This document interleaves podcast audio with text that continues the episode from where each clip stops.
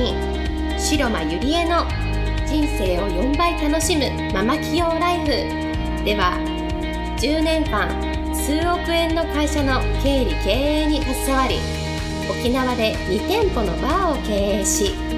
カウンセラー瞑想トレーナーとしても活躍している白間ゆりえがママでも一人の女性として楽しみ自分の人生を自由に生きるためのメソッドをお伝えしていきます。それでは今回の番組をお楽しみください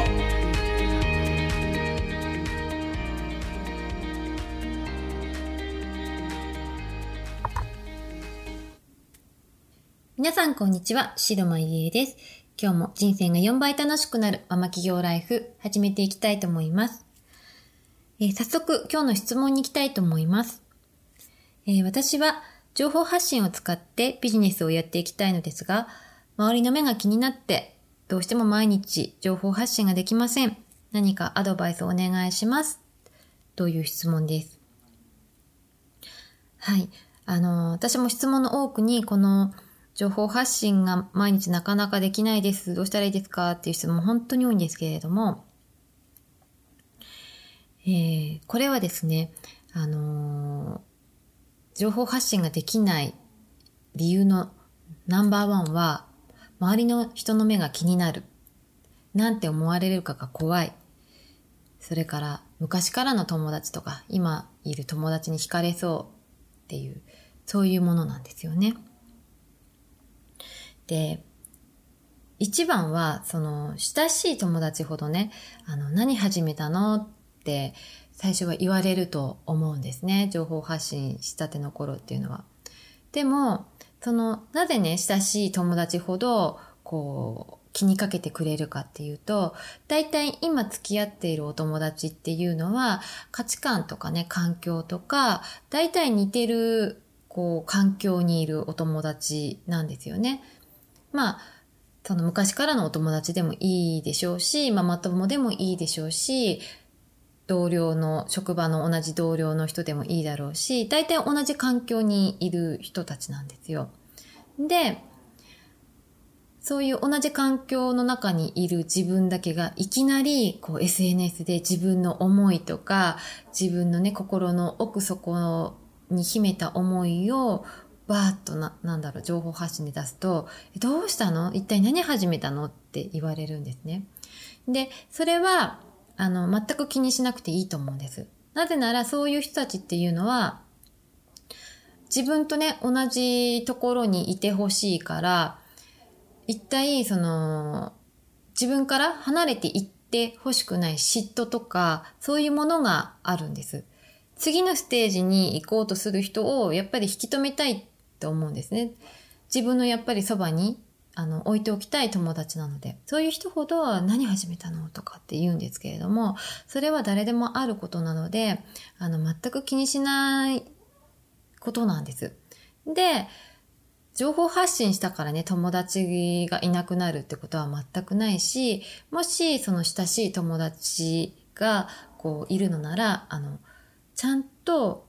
なんだろう、目的を説明することで、私はそれは解決することだと思うんですね。私はその情報発信でビジネスをしていきたいので、これから自分の思いをどんどんどんどん表現していこうと思うんだって、その親しい友達に言えば、その友達も必ず応援してくれると思うんですね。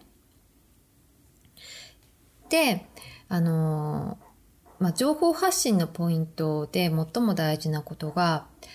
あの、嫌われるからこそ、あの、好かれるっていうね、そういう事実を、あの、ぜひ知ってほしいなと思うんですよ。で、これってどういうことかっていうと、やっぱり情報発信で誰にもこう嫌われないように普通のことばっかり書いて、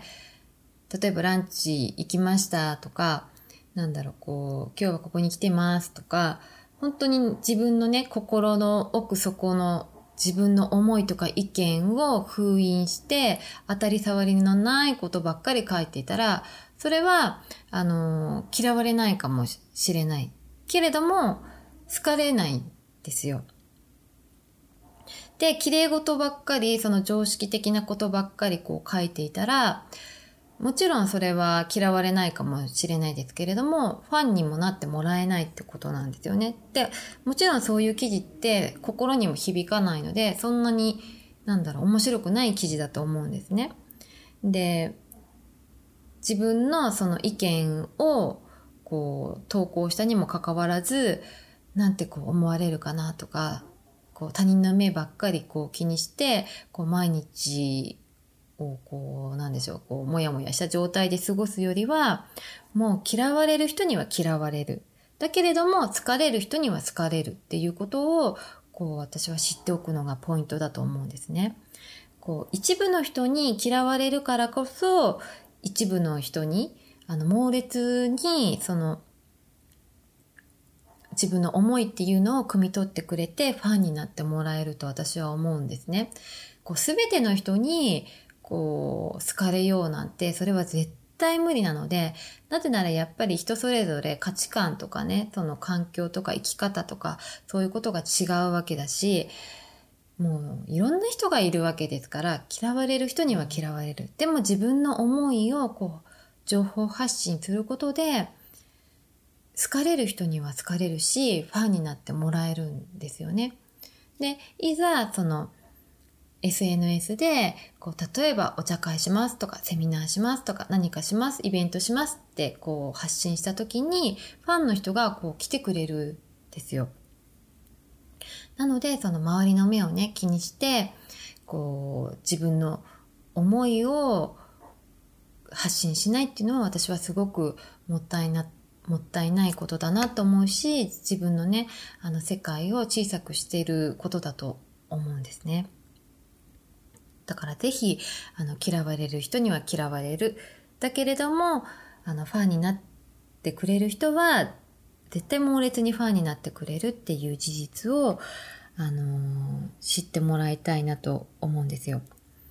で、最後は、あの、何かね、こう反応が返ってくるまで、私はやり続けてほしいなと思うんですね。で、これはどういうことかっていうと、最初のうちは、あの、あまり反応がないかもしれないですけれども、やっぱり毎日コツコツこうやっていくと何かしらメッセージをもらったり、自分のこう記事だったりとか、こう、ポッドキャストもそうですけれども、こう、音声だったりとかに対して、あの、コメントとか反応がもらえるようになるんですね。で、やっぱり人って、こう、は、なんだろう、こう、すごく、あの、元気をもらいましたとか、パワーをもらいましたとかってね、そういうふうに言われると、それだけでモチベーションが上がるし、あの、どんどんね、あの、自分の思いを発し言うことで、一人でもこう、救われる人がいたり、元気になってくれる人がいるなら、こう、やろうっていうモチベーションにもつながるんですよね。だからぜひ、その、反応があるまで私はやってほしいなと思います。で、ポッドキャストでも、あの、いつも聞いてますとかって、本当にいろんな方から言われるようになったんですけれども、こうやってこう反応をね、こうもらえるからこそ私も頑張ろうっていうふうになりますし、これを聞いてる皆さんもこう何か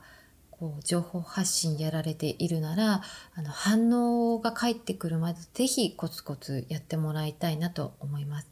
やっぱり継続するからこそ、あのー、習慣になるんですね。で、習慣になると義務感でやらなくてもいいようになるんですよ。もうお風呂入るように、ご飯食べるように、あの、歯を磨くように、こう、情報発信もできるようになるので、そうすると、あまり、その周りのことも気にならなくなるし、本当にありのままの自分の思いをこう発信するっていうことができるようになると思うので、ぜひですね、やっぱり何でもそうですけれども、一日一日コツコツコツコツと小さなことをやって、それがいずれ大きな結果になると思うので、ぜひ情報発信もやってもらいたいなと思います。はい。それでは今日はこれで終わりにしたいと思います。また来週お会いしましょう。本日の番組はいかがでしたか？番組では白間ゆりえに聞いてみたいことを募集していますご質問は web 検索で白間ゆりえと検索ブログ内の問い合わせからご質問ください